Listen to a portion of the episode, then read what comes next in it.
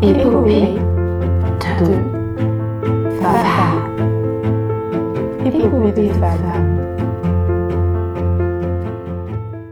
Bonjour à toutes et à tous et bienvenue dans Épopée de femmes, le podcast qui donne la parole aux ingénieurs, chercheuses et entrepreneuses qui façonnent le monde d'aujourd'hui et construisent celui de demain. Je m'appelle Anna et aujourd'hui je reçois Ariane. Ariane habite à Malmö, en Suède, où elle est développeuse front-end.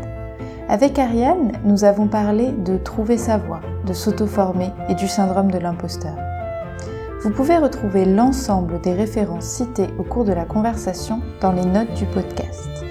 Je vous laisse désormais découvrir notre échange et je vous souhaite une très belle écoute.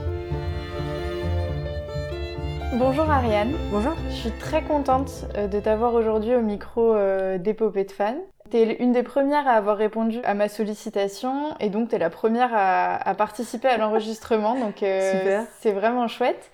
Est-ce que tu peux rapidement te présenter pour que nos auditeurs ils sachent un peu voilà, qui tu es Bonjour, bah voilà, je m'appelle Ariane, j'ai 26 ans et je vis maintenant en Suède, dans une ville qui s'appelle Malmö, c'est tout au sud. Et, euh, et, ça fait deux mois que je travaille pour une start-up qui euh, propose un traitement alternatif pour la dépression.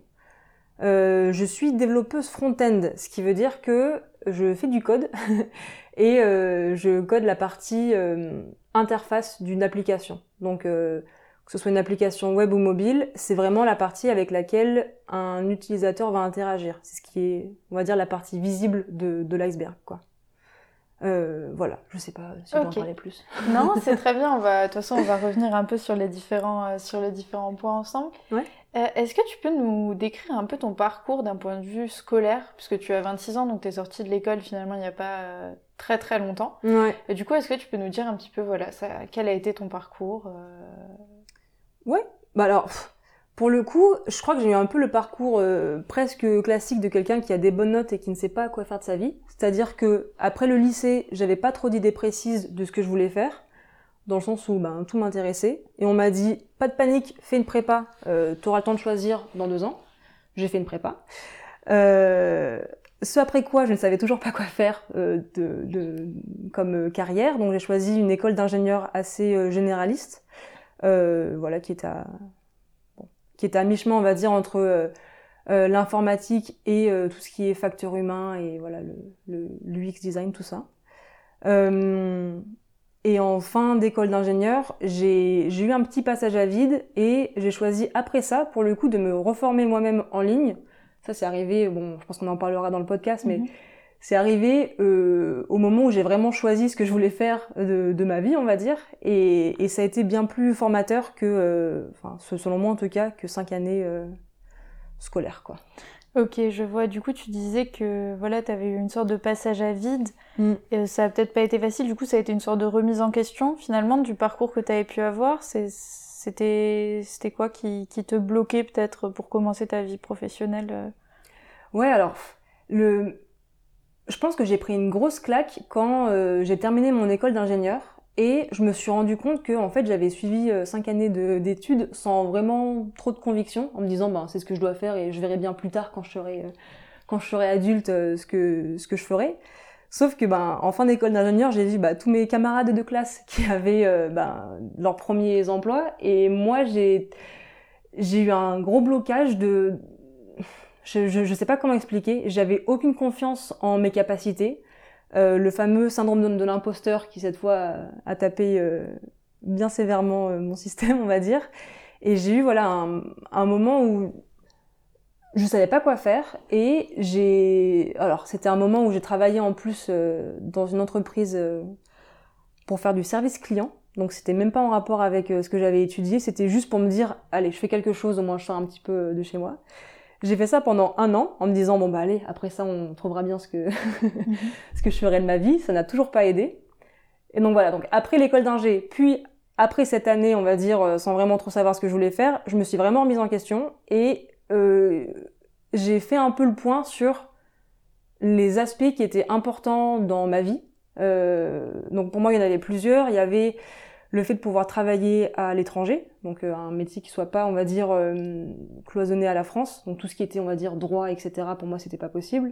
Euh, je voulais faire un métier aussi où il y avait une petite part quand même de, de, de créativité, alors pas dans le sens artistique, mais plutôt créer quelque chose, enfin voilà, construire quelque chose de nouveau. Et le dernier point, c'était aussi avoir un retour direct sur mon travail. C'était hyper important pour moi de euh, savoir si ce que je fais c'est bien. Donc euh, idéalement de pas avoir à comment dire voilà, de pas faire quelque chose de trop théorique non plus, il fallait que ce soit appliqué et que je sache rapidement moi si ça enfin si c'est ce que je faisais fonctionnait. Euh, donc un peu naturellement, je me suis retournée vers je me suis tournée pardon, vers euh, vers le développement informatique et pour le coup, plutôt le développement front-end parce qu'encore une fois, le retour direct de ce qu'on est en train de, de faire, là pour le coup, ça s'illustre sur euh, ton navigateur. Tu, tu, rafraîchis la page après avoir mis ton code à jour. Tu vois les modifications.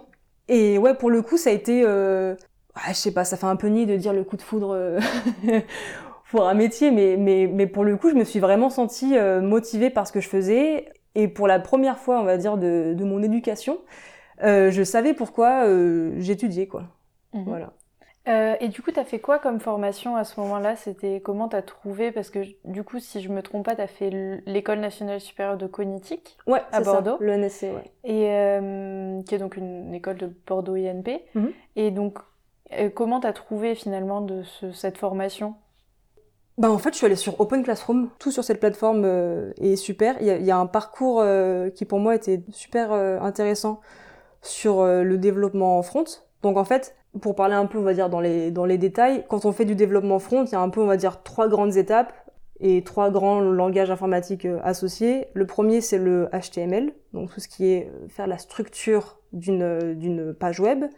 Après, il y a le CSS, donc c'était le cours suivant sur comment mettre le style, enfin, mettre ça en forme. Et le cours suivant, là, pour le coup, c'est là où ça a commencé à vraiment être intéressant, c'est tout ce qui est JavaScript et TypeScript, c'est là où on commence à rajouter, un, on va dire, de l'intelligence à, l'application. Et sur Open Classroom, vraiment, enfin, les cours étaient vraiment euh, géniaux, quoi. Et petite anecdote, un de mes profs d'école d'ingénieur, euh, c'est lui qui a fait un des cours sur le JavaScript que j'ai suivi euh, sur Open Classroom, et je m'étais promis de lui envoyer un mail le jour où je trouverais un travail dans le développement front, ce que j'ai fait par la suite. Et ouais, voilà, non, pour, le coup, je, je recommande à 100% Open Classroom, quoi. Ok, du coup, voilà, tu t'es en fait totalement auto-formée à, ce métier qui aujourd'hui euh, te plaît vraiment. Mm, Est-ce que du coup, tu peux me dire un peu euh, qu'est-ce qui te passionne dans ce métier? C'est quoi qui te, qui te porte, euh, qui te motive peut-être à le lever finalement tous les matins pour, pour, aller, pour aller bosser là-dedans? En fait, il y a tellement de trucs. Déjà, je pense que, on va dire de manière très personnelle, j'adore ne pas vivre en France mhm.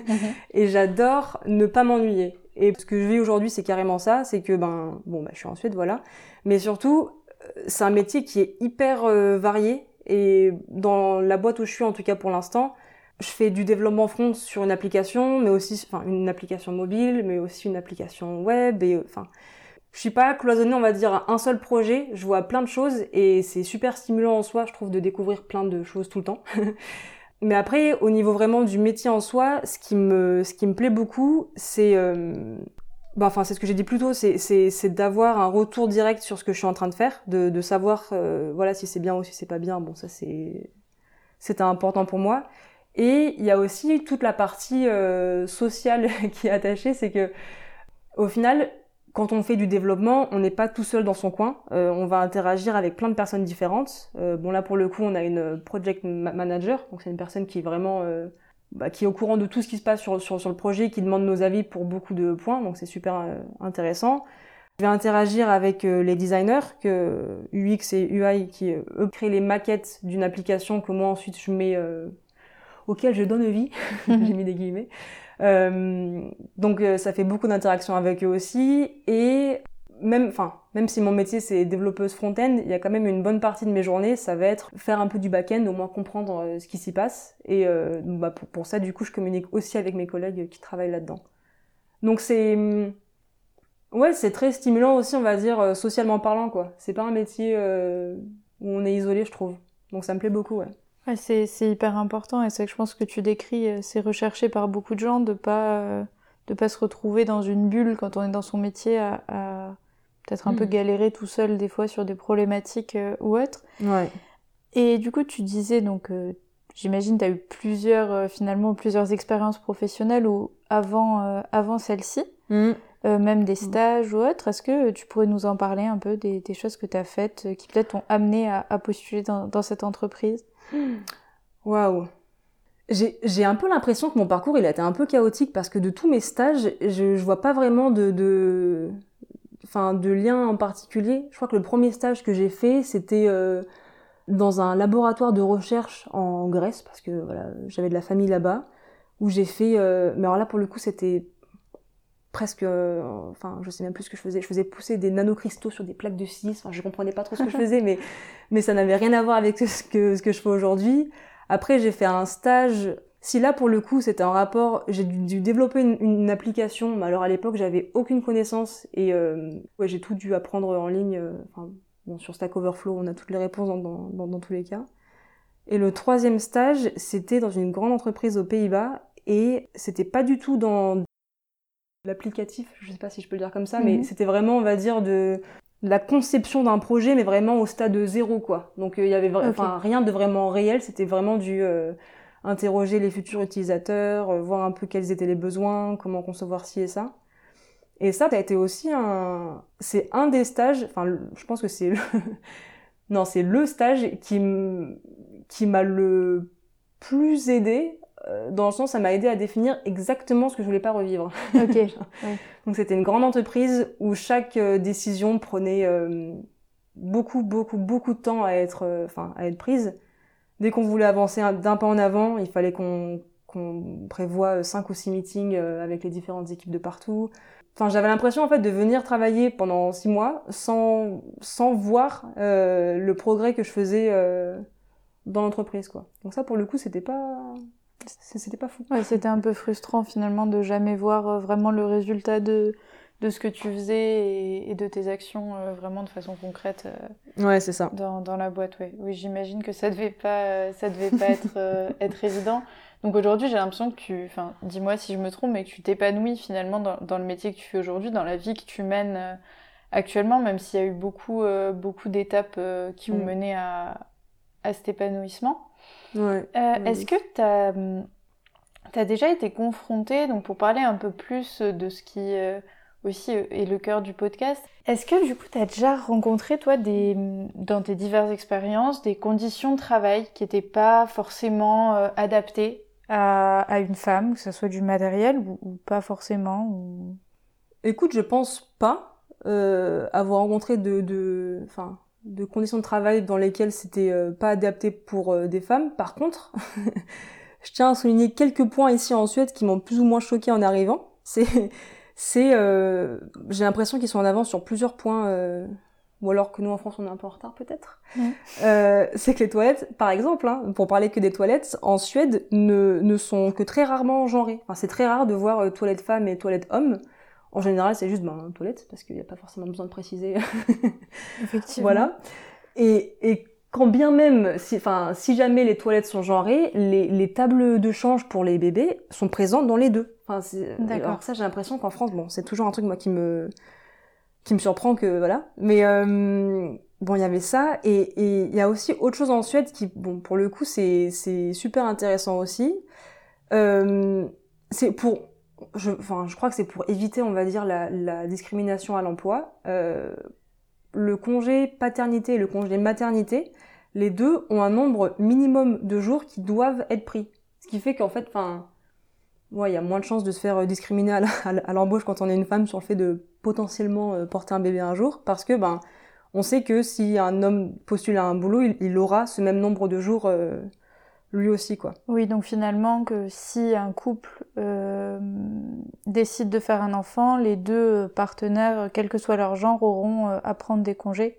Ouais. Donc il n'y a pas de... Effectivement, c'est vrai que c'est intéressant et tu as Mm. tout à fait raison quand tu parlais euh, du fait de de changer un bébé, c'est vrai que c'est quelque chose qui...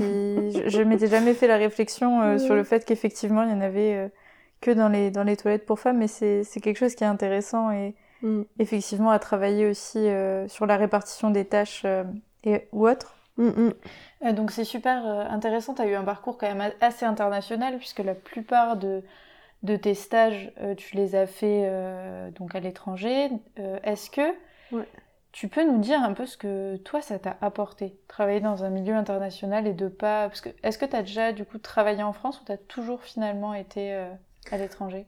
J'ai travaillé un an et quelques mois en France. Euh, c'était le plus récent. Par contre, c'est vrai que mes stages. Euh, donc j'ai fait un stage en Grèce, un stage aux Pays-Bas, j'ai fait une année universitaire en Suède et là plus récemment du coup je travaille en Suède.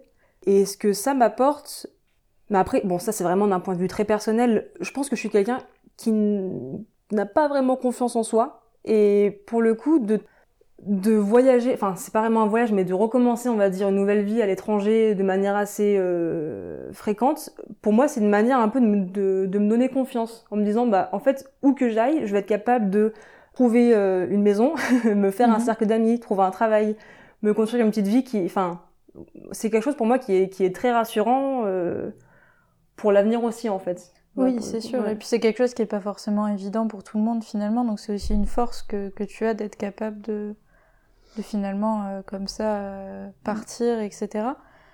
Est-ce que tu as tiré des enseignements de cette ces, différentes expériences à l'international? Peut-être remarqué des, des différences, des, que ce soit dans la perception de la femme dans le milieu professionnel ou même plus généralement, des différences qui t'ont fait faire finalement ce choix-là de rester à l'étranger, de ne mm. pas euh, bah, revenir en France ou te poser dans un pays?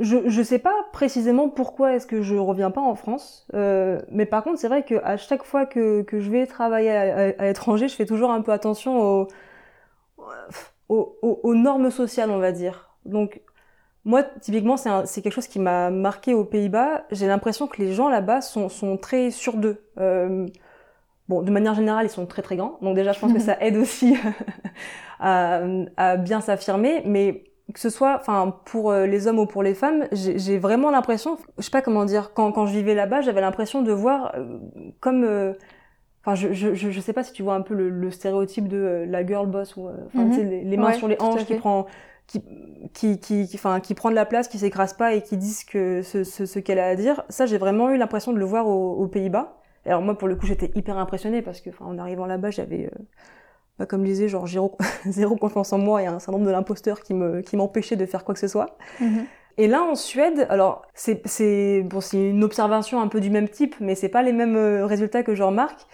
J'ai, j'ai l'impression que pour le coup, personne ne prend trop de place dans la discussion. Euh, tout le monde est vraiment, on va dire, à, à l'écoute des uns des autres. Là, moi, je remarque en tout cas au travail, dès qu'une décision doit être prise, tout le monde va en parler, euh, je sais pas comment dire, on va dire de, de, de manière équitable.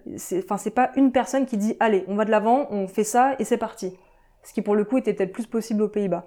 Là, j'ai l'impression qu'en Suède c'est beaucoup plus euh, consensuel. Est-ce que c'est comme ça qu'on oui, dit oui, voilà. je crois.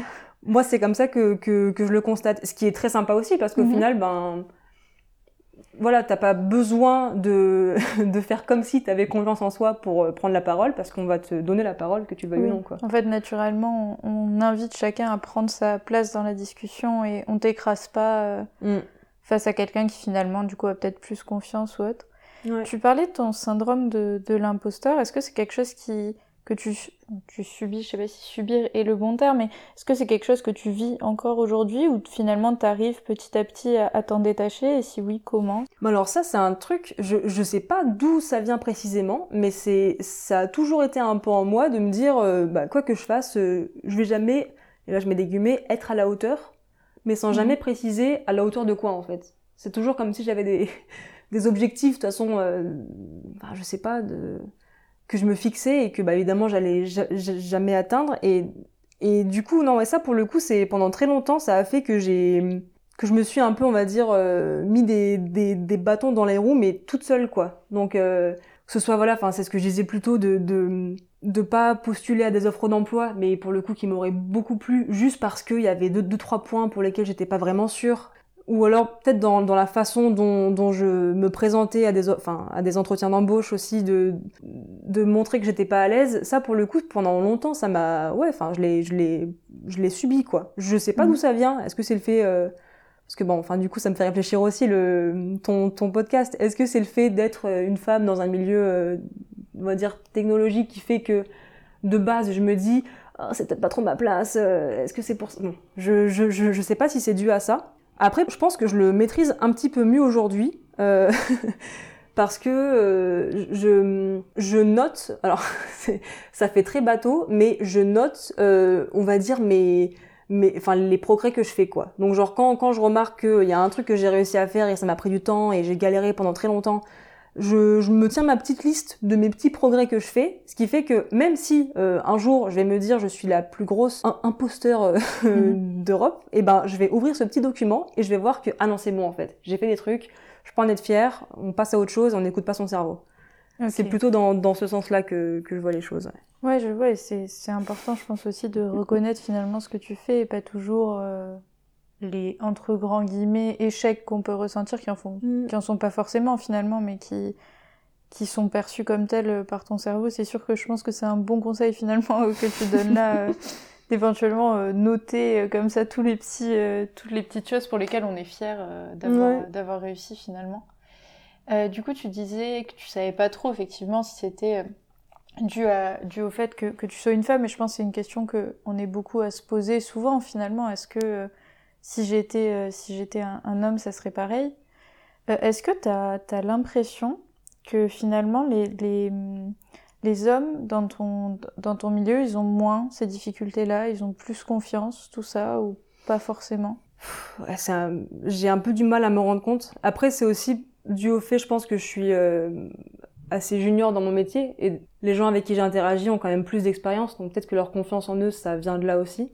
Après, moi, ce que je fais, bon, enfin, pour, pour, pour le coup, c'est quelque chose qui est facile avec le, développement front, c'est que comme on peut voir le résultat de, de ce que tu fais, moi, j'ai, enfin, il y a des développeuses euh, front-end que je suis parce que je trouve que ce qu'elles font, c'est, c'est génial et c'est des super modèles et puis voilà, elles font des conférences, etc. Et c'est, euh, et pour moi, c'est grave intéressant. J'ai l'impression que qu'elles ont confiance en elles. Mais maintenant, est-ce que c'est, est-ce que c'est juste l'impression que moi j'ai Ouais, je, je sais pas trop. Oui, tu sais pas trop finalement. C'est pas un peu une façade aussi euh, ouais, bah, que chacun peut se donner. Euh, Mais pour le coup, ouais, c'était un truc qui m'a qui m'avait aidé moi à me dire, ok, euh, j'ai mes petits modèles en tête, c'est bon, c'est parti, je peux je peux je peux le faire aussi quoi. Ouais, je comprends. C'est ben, c'est chouette en tout cas d'avoir aussi tous ces tous ces exemples-là en tête pour arriver à, bah, se donner aussi finalement des modèles. Et c'est un peu le but de ce podcast, d'avoir des gens qui font des métiers et de donner la parole à des gens qui, qu'on n'entend pas forcément euh, d'habitude. Euh, est-ce que euh, j'aimerais bien savoir, est-ce que tu as déjà vécu des choses d'un point de vue financier, peut-être en tant que femme ou pas même, qui t'ont posé problème, des, anecdotes sur ce sujet-là, puis c'est quelque chose qu'on remonte souvent. Hein, il y a des inégalités salariales, il y a aussi euh, des femmes qui osent pas forcément demander des augmentations euh, par rapport à, mm. leurs homologues masculins. Est-ce que toi, c'est quelque chose que tu as vécu? Est-ce que tu as des anecdotes là-dessus à, nous partager? Tu disais tout à l'heure euh, que tu avais quelque chose à raconter sur ce sujet. Bon, alors ça, moi, c'est un truc, encore une fois, confiance en soi, peut-être que c'est à cause de ça aussi. J'ai jamais osé demander une augmentation. Bon, déjà, j'ai du travail à faire sur ce point-là, c'est sûr. Mm-hmm. Mais au niveau voilà, de, de l'anecdote, quand, je travaillais au service client euh, d'une entreprise aux, Pays-Bas, tous les, je crois que tous, les trimestres, on avait euh, une évaluation à faire sur euh, sa propre performance. En fait, c'était tous les trois mois, on faisait un bilan. Comment est-ce que je pense que j'ai travaillé ce mois-là Donc, on prenait les chiffres de satisfaction client, de combien de cas on avait traité par jour, etc. Et on se, on s'auto-évaluait donc en fait, il fallait qu'on se donne une note, on va dire globalement euh, moyen, euh, bien ou très bien. Et euh, notre manager nous donnait aussi une note, donc on n'était pas au courant jusqu'à jusqu'au moment du, du meeting.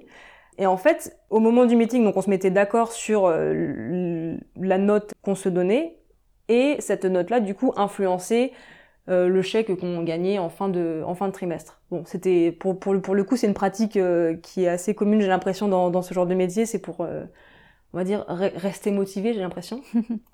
et moi, donc, j'ai travaillé un an dans, dans cette entreprise-là et on m'a toujours, toujours, toujours dit, alors, c'est pas, pas mon manager qui me le disait évidemment, c'était mes collègues masculins, qui me disaient toujours, toujours, euh, mets-toi la meilleure des notes, euh, parce que ben, c'est pas ton manager qui va le faire si toi tu mets une note moins bonne, c'est, enfin, vas-y, au pire, euh, t'auras la même chose que, que ce que tu aurais eu si tu t'étais mis une note Mhm. moyenne, quoi.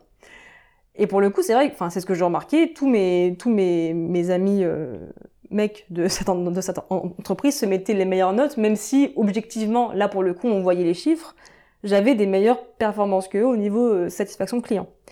Et moi, j'étais incapable de me dire, euh, oui, j'ai, suis, j'ai fait du bon travail, euh, c'est, je mérite la meilleure note, je vais, je vais le faire.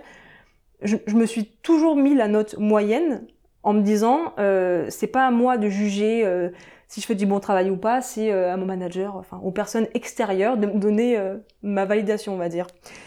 Et bah évidemment, du coup, mon manager il faisait quoi? Bah il me mettait aussi la note que je me mettais parce qu'il allait pas lui me mettre une note meilleure que ce que je me donnais. Forcément. Enfin, voilà. Donc le, la morale de tout ça, on ne reçoit que ce qu'on demande. C'est pas forcément que ce qu'on mérite. Enfin, on ne reçoit que ce qu'on demande ou ce qu'on pense mériter. Mais là, pour le coup, euh, Ouais, finalement, si Ouais. tu avais osé euh, faire ce que faisaient tout, parce que du coup, ils avaient, j'imagine, des primes plus importantes que toi pour la plupart. exactement, exactement. Euh, alors que, euh, bah, je, c'est pas forcément qu'ils ne les méritaient pas, mais en tout cas, ils ne les. ils enfin, je re- les méritais tout autant. C'est ça, tu les, mérites, Ouais. tu les méritais tout autant, exactement.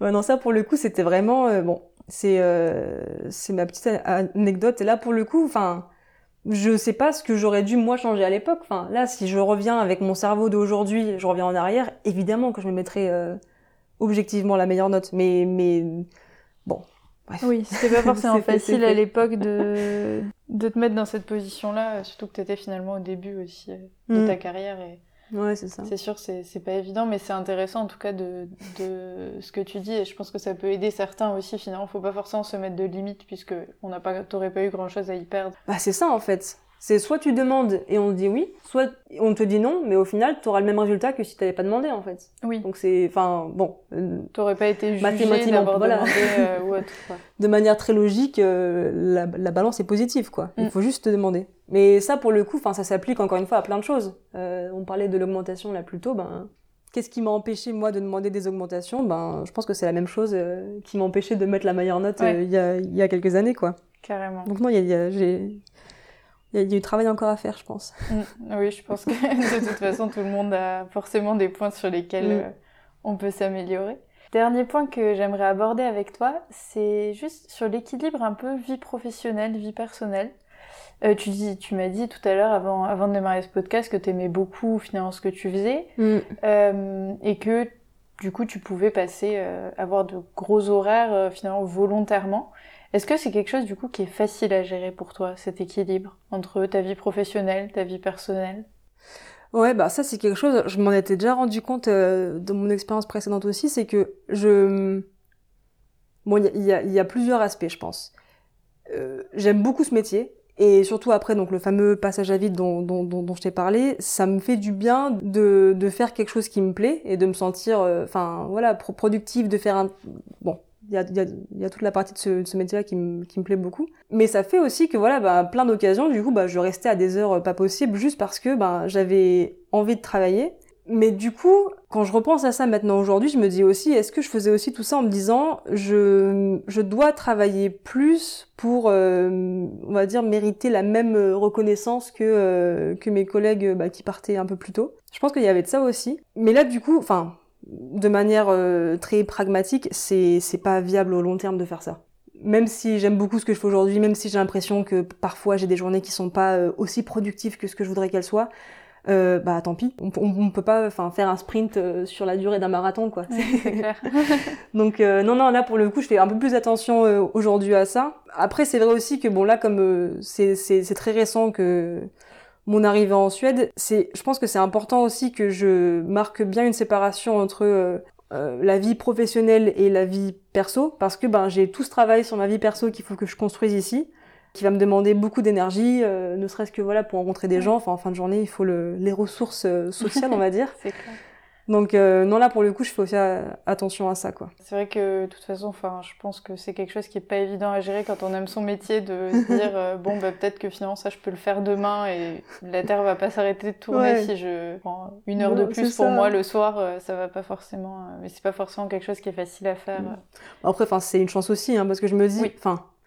Pour le coup, mon niveau de de- d'énergie que j'avais en fin de journée quand, quand je travaillais au service client, donc qui est un métier qui ne me passionnait pas, et pour le coup, je respectais strictement mes heures, j'avais beaucoup moins d'énergie en fin de journée parce que ça m'épuisait en fait de faire quelque chose qui me qui me plaisait pas quoi. Oui. Alors que là du coup c'est plutôt l'inverse quoi. Je fais un truc qui me plaît, ça me stimule à fond, on arrive en fin de journée et j'ai de l'énergie encore à donner quoi. Oui c'est ça, t'es pas, tu te sens moins limité dans ton énergie, t'es es vraiment dans un truc qui, qui t'épanouit aussi. Euh, ouais exactement. À ce niveau-là oui non c'est clair. Et puis quand tu disais tout à l'heure que on peut pas toujours être aussi performant, euh... enfin on peut pas je pense, faire des journées de 7 heures intenses de travail tous les jours. Je pense que c'est bah, quelque chose qui, qui, est important à dire aussi parce que mm. il y a un peu ce, ah cette bah. pression qu'on met à se dire il faut que je travaille en continu et sans s'arrêter, mais peut-être que des fois. Mm. Faire une pause, c'est ce qu'il y a de mieux à faire finalement. Ah, mais ça, mais ça pour le coup, c'est vraiment un truc que je remarque aussi, quoi. C'est de prendre des pauses, mais ça. Enfin. Ça fait tellement de bien. non, ça Ouais, c'est ça, quoi. C'est ouais, hyper important. Hyper, hyper important. On va terminer ce podcast par la question un peu euh, signature. Euh, est-ce que tu peux euh, me dire s'il y a un conseil ou des conseils que tu aimerais donner à une jeune fille, un jeune garçon qui aimerait embrasser une carrière un peu comme la tienne, de développeur, de développeuse, ou une carrière scientifique plus généralement? Mm. Quels conseils tu, tu, peux leur donner en plus de tout ce que tu nous as déjà partagé dans ce podcast? Voilà, moi j'ai l'impression au niveau des conseils qu'il y en a un que, que j'ai pas appliqué moi euh, pendant très longtemps et que, que je m'efforce à appliquer aujourd'hui. c'est euh, c'est avoir un peu plus confiance en soi. Ça veut dire arrêter de croire que euh, les gens autour de soi sont, sont plus qualifiés, sont plus aptes à faire un travail où, enfin en fait ça s'applique à tellement d'aspects de, de, de la vie ça, mais Arrêtez de croire que les, que les gens valent mieux que soi. Arrêtez de croire son syndrome de l'imposteur. Avoir un peu confiance en soi et, surtout confiance en son futur. C'est. Euh... Ouais, ça fait pas de mal, je pense. Euh... Mais du coup, j'ai hâte euh, d'écouter tes... les autres podcasts que tu vas produire pour voir un petit peu comment ça s'illustre euh, chez d'autres personnes. Et le deuxième conseil, c'est, bah, enfin pour le coup, c'est quelque chose moi qui me, qui me, enfin j'ai l'impression que ça m'a construit euh, en tant que personne, c'est de, de, de, bouger le plus possible euh, à l'étranger. Juste, bon, je mets quand même, euh, comment dire, je précise quand même que c'est, c'est avant tout une chance et que beaucoup de personnes ne peuvent, enfin pas forcément le faire. Déjà au niveau financier, c'est pas, c'est pas évident non plus. Mais dans la mesure du possible, d'étudier à l'étranger, de faire des stages à l'étranger, de travailler à l'étranger, c'est c'est, je pense, une des meilleures manières de se découvrir soi-même, de voir ce qui est important dans sa vie, de d'apprendre à grandir dans un nouvel environnement. Et c'est plein de choses, je pense, qui vont, enfin, que je remarque aujourd'hui en tout cas, c'est plein de choses qui font bah, que ça me facilite la vie euh, aujourd'hui, quoi. Au quotidien. voilà. Super. Les deux grands conseils. Ben, merci beaucoup, Ariane. Je pense qu'on a, enfin moi j'ai appris beaucoup de choses en tout cas. J'ai trouvé vraiment notre échange super intéressant. À bientôt. Ouais, à bientôt. Bonne continuation et, bon voyage en Europe alors. Merci. Merci beaucoup. Salut. Merci d'avoir écouté cette conversation jusqu'au bout. Si elle t'a plu et intéressé, abonne-toi pour ne louper aucun des prochains épisodes. Tu peux aussi laisser 5 étoiles et un commentaire si la plateforme d'écoute que tu utilises le permet. Cela m'aide beaucoup. N'hésite pas à me retrouver sur Instagram, at épopée-2-femme ou sur LinkedIn sous mon vrai nom, Anna Ramos. Cela te permettra de découvrir encore plus de contenu et de ne louper aucun des prochains épisodes. Il ne me reste qu'à te dire à la semaine prochaine, j'espère.